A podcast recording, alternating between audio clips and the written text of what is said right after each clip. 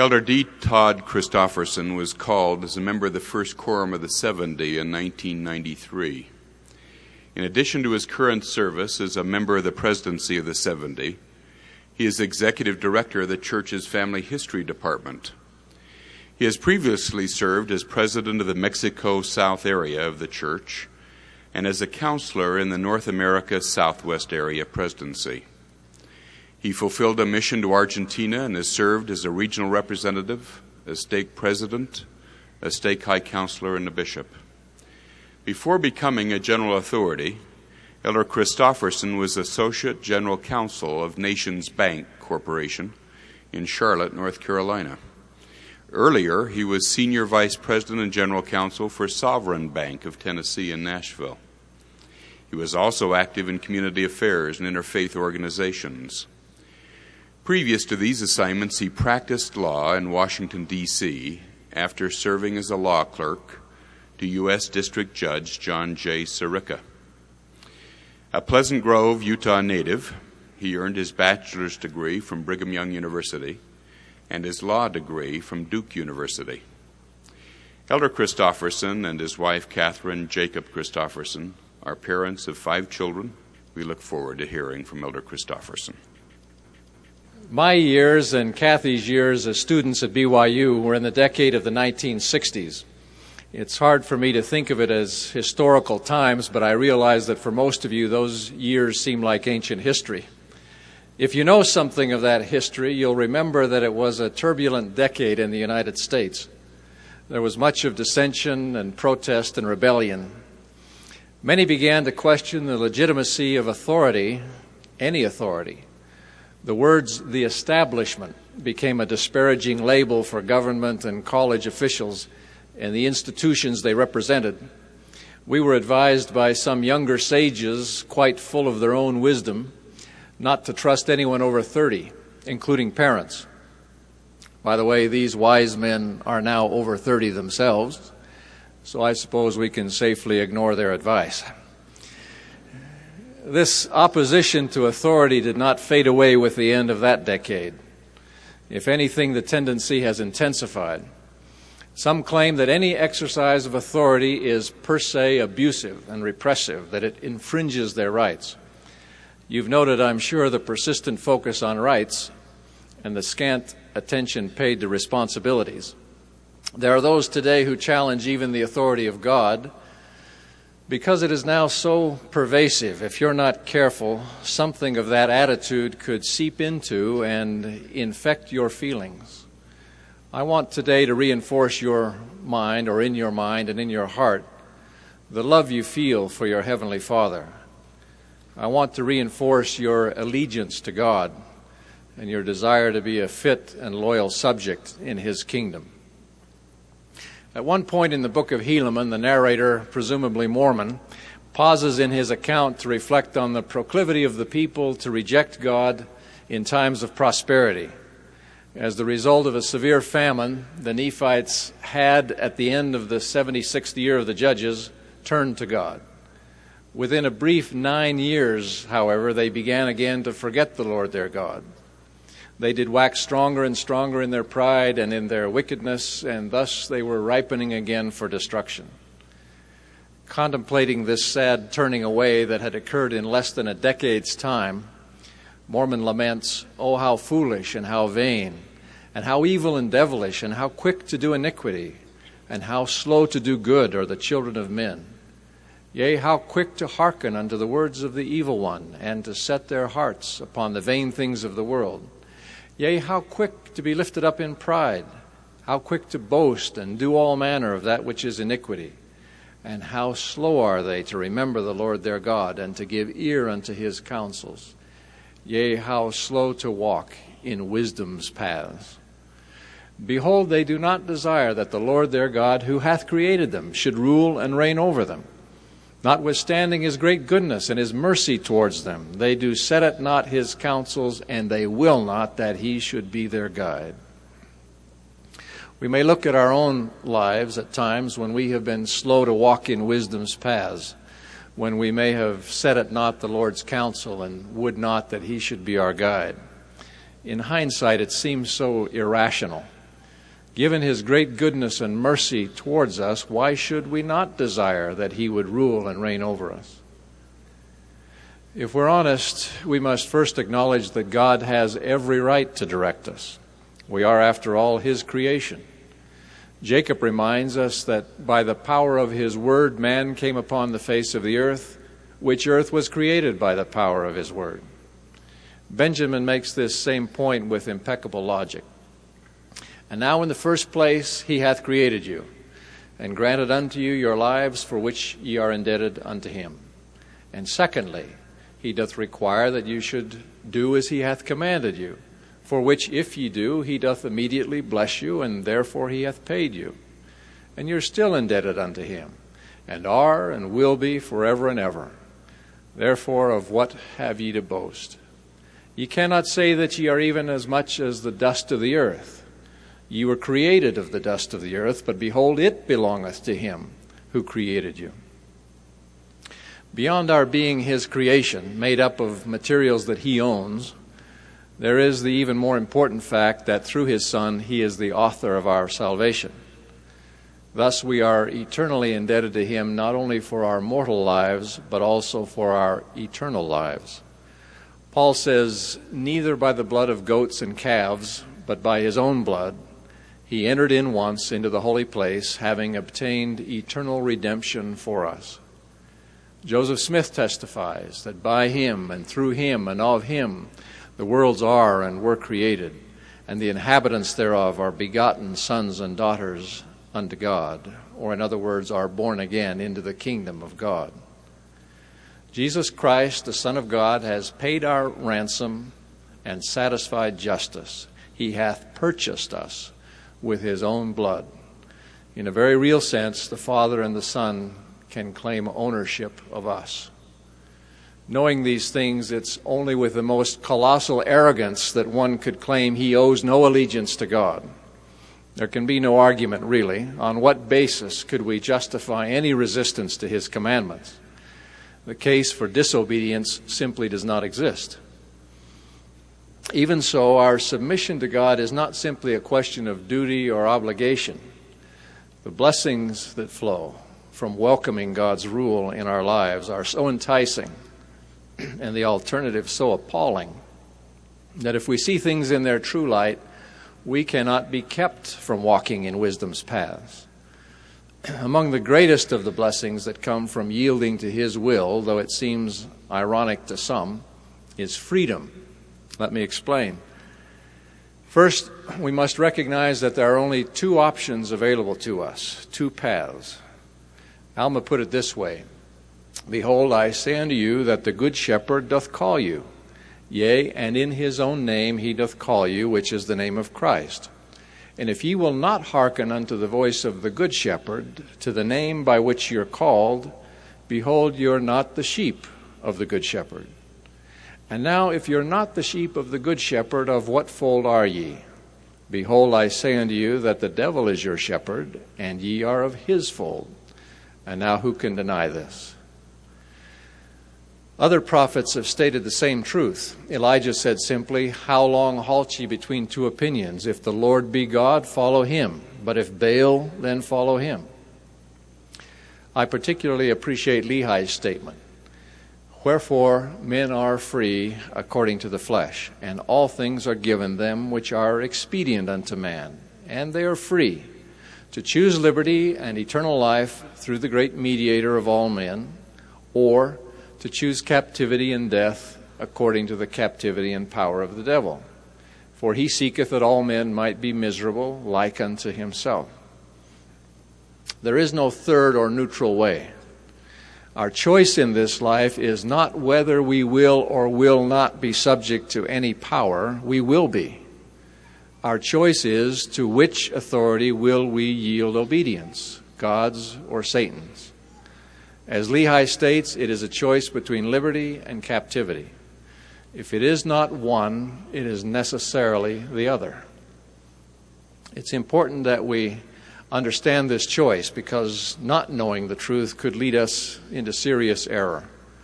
As I noted at the outset, there is a philosophy abroad in the world that in essence places man in the role of supreme being. This philosophy argues that there is no higher law than one's own preferences or feelings, one's own desires and opinions. Each person becomes a law unto himself or herself and should not be subject to any other authority. By this reasoning, whatever one feels is right for him is necessarily right, and the rest of the universe must acknowledge and accept that judgment. In Korihor's phrase, whatsoever a man does is no crime. No one can judge the right or wrong of another's choices. People are not yet willing to accept the end result of this sophistry which would, for example, preclude punishment of a man who commits murder if he felt it was right for him to do it. We still want to define some actions as crimes and prohibit them because of their effect on others. But society has already moved a significant distance down the road toward non judgmental acceptance of any and all behavior. Adultery is no longer considered a crime in many jurisdictions despite its devastating impact on others, especially innocent parties. It is preached that such conduct is a personal choice, and the participants decide whether it is right or wrong for them. I've read of students who, in their own minds, cannot condemn the Nazi Holocaust because to do so would be imposing their values on others, something strictly forbidden by this code of moral relativism. Presumably, such persons would not oppose any future genocide. The philosophy that makes each man or woman his or her own lawgiver clearly leads to a lawless and dismal end. The Lord has said, That which breaketh a law and abideth not by law, but seeketh to become a law unto itself, and willeth to abide in sin, and altogether abideth in sin, cannot be sanctified by law neither by mercy, justice, nor judgment. Therefore, they must remain filthy still. License is not liberty. Self absorption and self indulgence are not freedom. It is yielding to the discipline of God's will and His love that bring true freedom the freedom to excel, to create, to bless. The gospel, said President Gordon B. Hinckley, is a plan of freedom that gives discipline to appetite and direction to behavior. This path is one of increasing knowledge and capacity, increasing grace and light. It's the freedom to become what you can and ought to be. But for your freedom to be complete, you must be willing to give away all your sins, your willfulness, your cherished but unsound habits, perhaps even some good things that interfere with what God sees is essential for you. My aunt, Adina Nell Gorley, tells of an experience from many years ago with her father, my grandfather, Helgi V. Swenson, now deceased, that illustrates what I mean. She relates Last week, my daughter and I were visiting in my parents' home. Along about sundown, my mother asked if we would like to step out on the back porch and watch father call his sheep to come into the shelter for the night. Father is a stake patriarch, and you'll understand and forgive me when I say he is the personification of all that is good and gentle and true in a man of God. About a block and a half away from the edge of the back lawn, five sheep were quietly grazing on the stubble of last summer's wheat field. Father walked to the edge of the field and called, Come on! Immediately, without even stopping to bite off the mouthful of food they were reaching for, all five heads turned in his direction, and then they broke into a run until they had reached his side and received his pat on each head. My little daughter said, Oh, grandmother, how did grandfather get them to do that?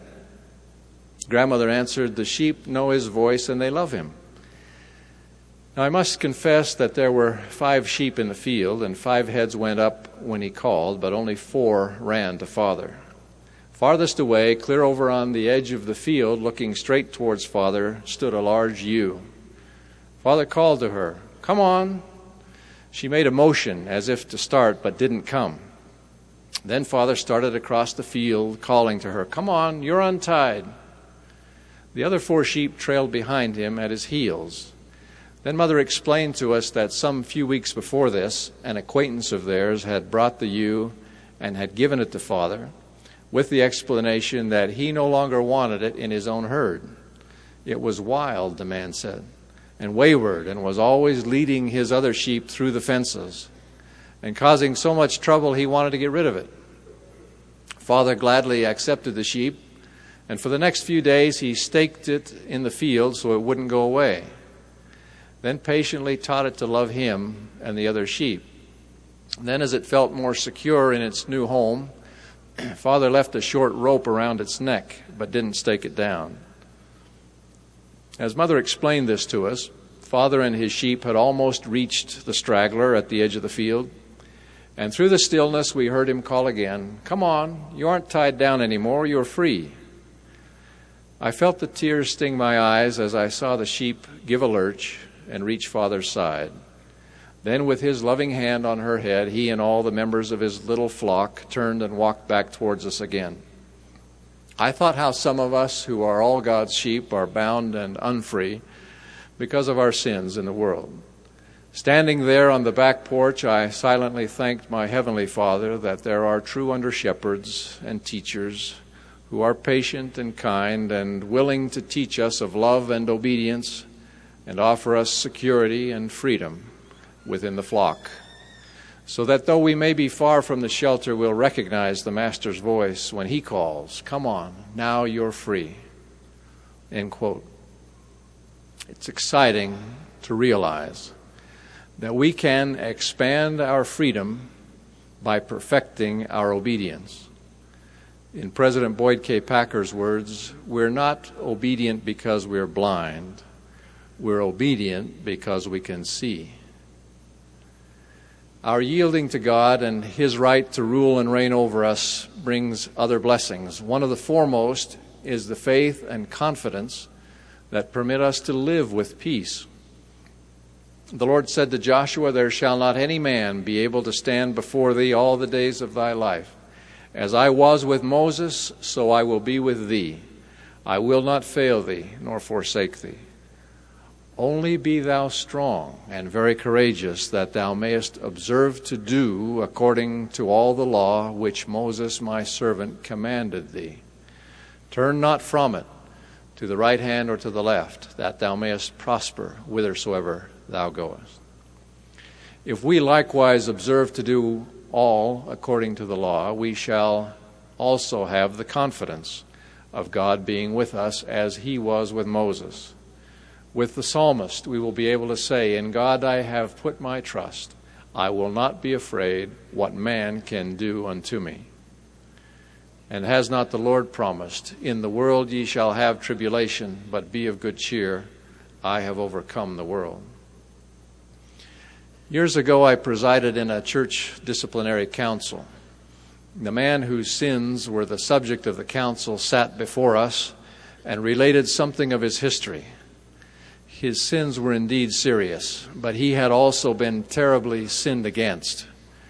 As we considered the matter, my soul was troubled, and I asked to be excused, to think and pray about it alone before rejoining the council.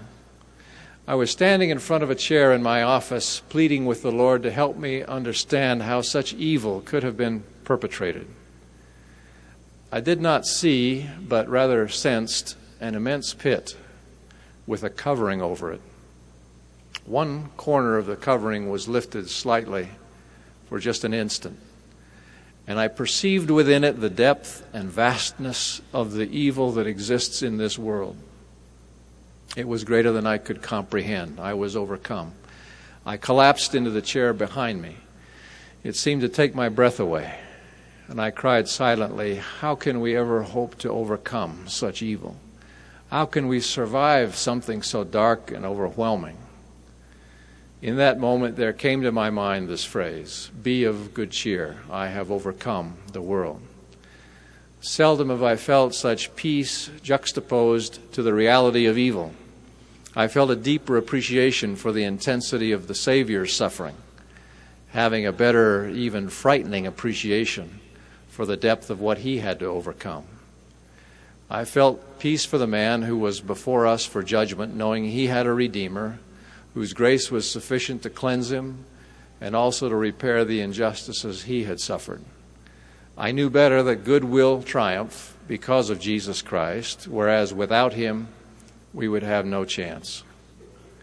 I felt peace, and it was very sweet. Joseph Smith understood this when he said, Let us cheerfully do all things that lie in our power, and then may we stand still with the utmost assurance to see the salvation of God and for his arm to be revealed. The promise to those who submit to God is that his arm, his power, will be revealed in their lives. Jesus says, Fear not, little children, for you are mine, and I have overcome the world. You are of them that my Father hath given me, and none of them that my Father hath given me shall be lost. To live with this assurance is a blessing perhaps greater than you can today appreciate. Most of you have not yet lived long enough to know how precious peace is. Others, despite your youth, may have experienced feelings of desperation. But all of us, sooner or late, in a moment of looming disaster or wearying confusion, having chosen God as our guide, will be able to sing with conviction, Sweet is the peace the gospel brings. President Gordon B. Hinckley is often heard to say words to the effect, Things will work out. The Lord controls in the affairs of the church and in the world. In 1983, he found himself at the pulpit of the Tabernacle in April General Conference, the only member of the First Presidency able to be present. President Spencer W. Kimball and President Marion G. Romney were suffering from incapacitating illnesses. I suppose President Hinckley felt somewhat alone with a weight of responsibility that few can comprehend he recounted. Recently, while wrestling in my mind with a problem I thought to be of serious consequence, I went to my knees in prayer. There came into my mind a feeling of peace and the words of the Lord Be still and know that I am God. I turned to the scripture and read this reassuring statement spoken to the prophet Joseph Smith 150 years ago. Let your hearts be comforted concerning Zion, for all flesh is in mine hands. Be still and know that I am God. Continued President Hinckley God is weaving his tapestry according to his own grand design. All flesh is in his hands. It is not our prerogative to counsel him. It is our responsibility and our opportunity to be at peace in our minds and in our hearts, and to know that He is God, that this is His work, that he will not permit it to fail. Those who accept God's supremacy and act accordingly can count on his support. His power, his love, his mercy all ensure that he can and will sustain them. Those who reject God's rule do not have access to this precious peace. There is no peace, saith the Lord, unto the wicked. Reflecting on Korihor's end, for example, we see that the devil will not support his children at the last day, but doth speedily drag them down to hell. With no promises other than what may come from the father of lies, those who have not taken God as their guide are plagued by insecurities, looking fearfully over their shoulders at real and imagined threats to their safety and happiness. As noted in Proverbs, the wicked flee when no man pursueth.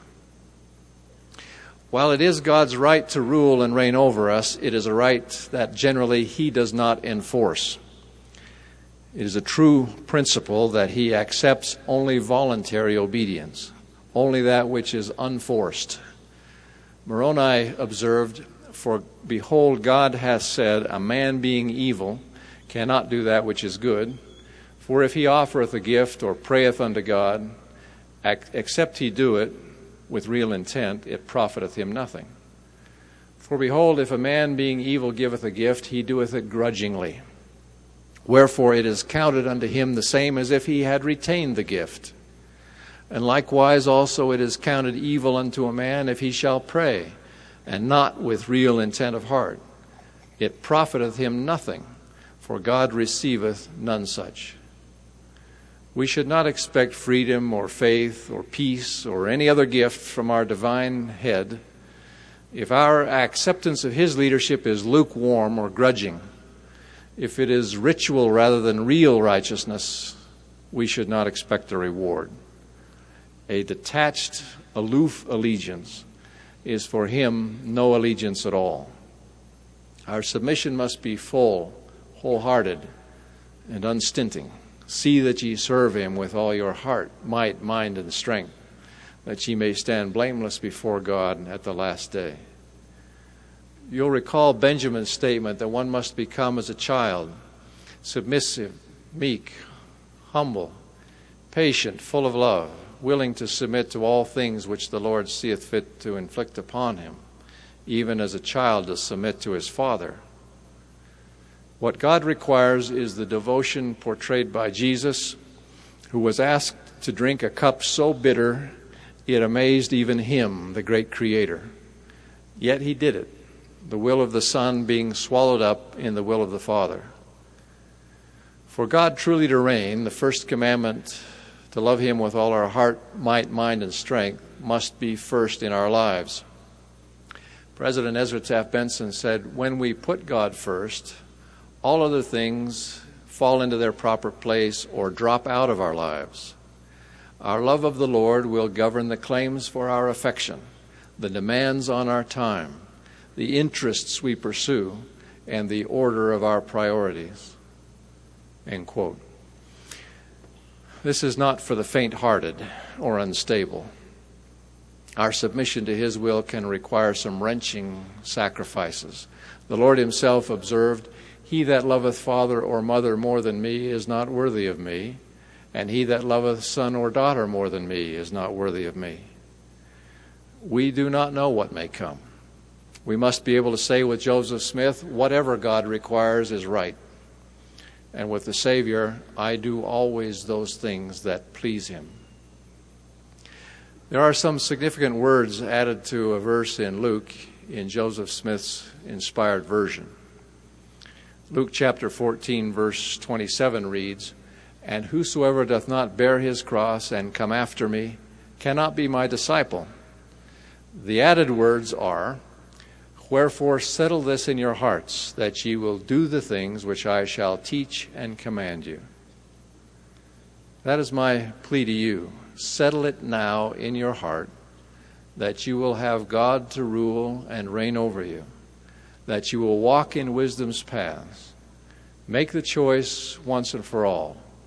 Hold nothing back.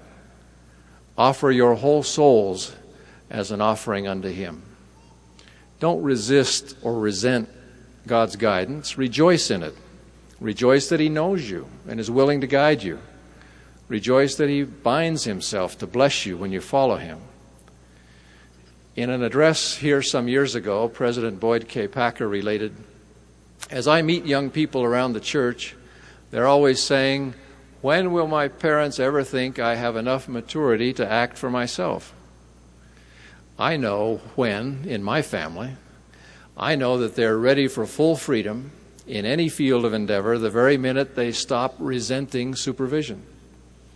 At that moment, I can back off, let them go alone, and really just be there to respond if they come for help we should put ourselves in a position before our Father in heaven and say individually, I do not want what I do not want to do what I want to do. I want to do what thou wouldst have me do. Suddenly, like any father, the Lord could say, Well, there's one more of my children almost free from the need of constant supervision. End quote. I can tell you what will happen to you in yielding your will to His, God will tutor you in the successful use of moral agency. You'll find freedom to be, to feel, and to do. You'll be supported in all your trials. In the words of the Scripture, you will bring forth as a very fruitful tree, which is planted in a goodly land by a pure stream that yieldeth much precious fruit. Over time, your prayers will become powerful and you will come into God's presence through prayer with confidence. Because of your unwearyingness in seeking the Lord's will rather than your own, he may promise you, as he did Helaman's son Nephi, even that all things shall be done unto thee according to thy word. For thou shalt not ask that which is contrary to my will. Your life, your personality will take on the characteristics and qualities of Christ. As B.H. Roberts observed, the man who so walks in the light and wisdom and power of God will at the last, by the very force of association, make the light and wisdom and power of God his own, weaving those bright rays into a chain divine, linking himself forever to God and God to him. This is the sum of Messiah's mystic words Thou, Father, in me, and I in thee. Beyond this, human greatness cannot achieve. I leave you my witness that through Jesus Christ, the Son of God, we may become one with God just as he prayed. May your reverence for these holy beings and your allegiance to them and their servants be the shining guide of your life forever. I pray in the name of Jesus Christ. Amen.